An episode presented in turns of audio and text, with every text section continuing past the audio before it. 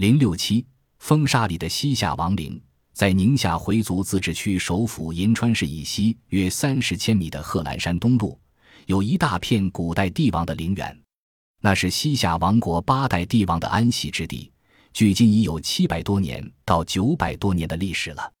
西夏是党项族建立的封建政权，在公元一零三八至一二二七年的一百九十年中，先后跟北宋、南宋相对峙。根据考古工作者在一九二七年至一九七五年对王陵中第八号陵墓发掘所获得的文物资料，结合有关史书中的记载来看，可以知道西夏王国具有严密的政治制度、比较完备的法律和独树一帜的西夏文字。是西北地区一个比较强大的封建王朝。西夏王陵的范围东西宽约四千米，南北长约十千米。在这个约四十平方千米的陵园里，八座王陵及其附属的七十多座陪葬墓，按时代先后、依山势由南向北顺序排列，形成了一个整齐的墓葬群。每座王陵占地约十万平方米，都舍弃贺兰山的石头不用。一律用夯土筑成，原先都有自己的阙门、碑亭、月城、内城、献殿、内外神墙、角楼等附属建筑。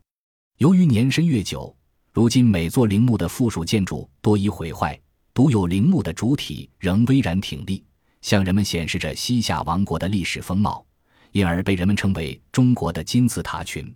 凡是参观过西夏王陵的游客。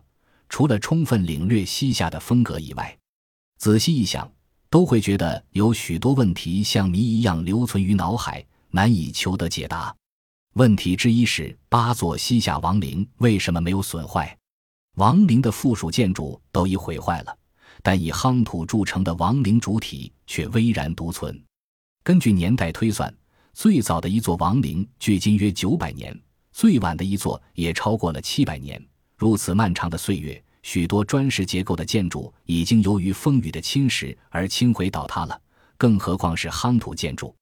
有人认为是王陵周围原有的附属建筑保护了王陵主体，使它免受了风蛀，有的早已不存，很难说它们起了保护王陵主体的作用。有人认为王陵在贺兰山东路西边的贺兰山就是王陵的一道天然屏障，为他们挡住了西北风的侵袭。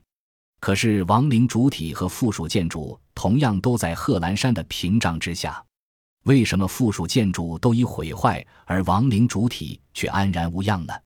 问题之二是王陵上为什么不长草？贺兰山东麓是牧草丰美之地，西夏王陵的周围也多是牧民放牧牛羊的好地方，可是唯独陵墓上寸草不生。有人说陵墓是夯土筑成的，既坚硬又光滑。所以不会长草，可是石头比泥土更坚硬，只要稍有裂缝，落下草籽就能长出草来。陵墓难道连一点缝隙也没有吗？有人说，当年建造陵墓时，所有的泥土都是熏蒸过的，失去了使野草得以生长的养分，所以长不出草来。可是熏蒸的作用能持久到将近千年吗？陵墓上难免有随风刮来带有草籽的浮土。这些浮土是未经熏蒸的，为什么也不长草呢？问题之三是王陵上为什么不落鸟？西北地区人烟比较稀疏，鸟兽比人烟稠密地区相对要多一些，尤其是繁殖力较强的乌鸦和麻雀遍地皆是。乌鸦落在牛羊背上，落在树上和各种建筑物上，麻雀更是落在一切可以让它们歇脚的地方。可是它们唯独不落在王陵上。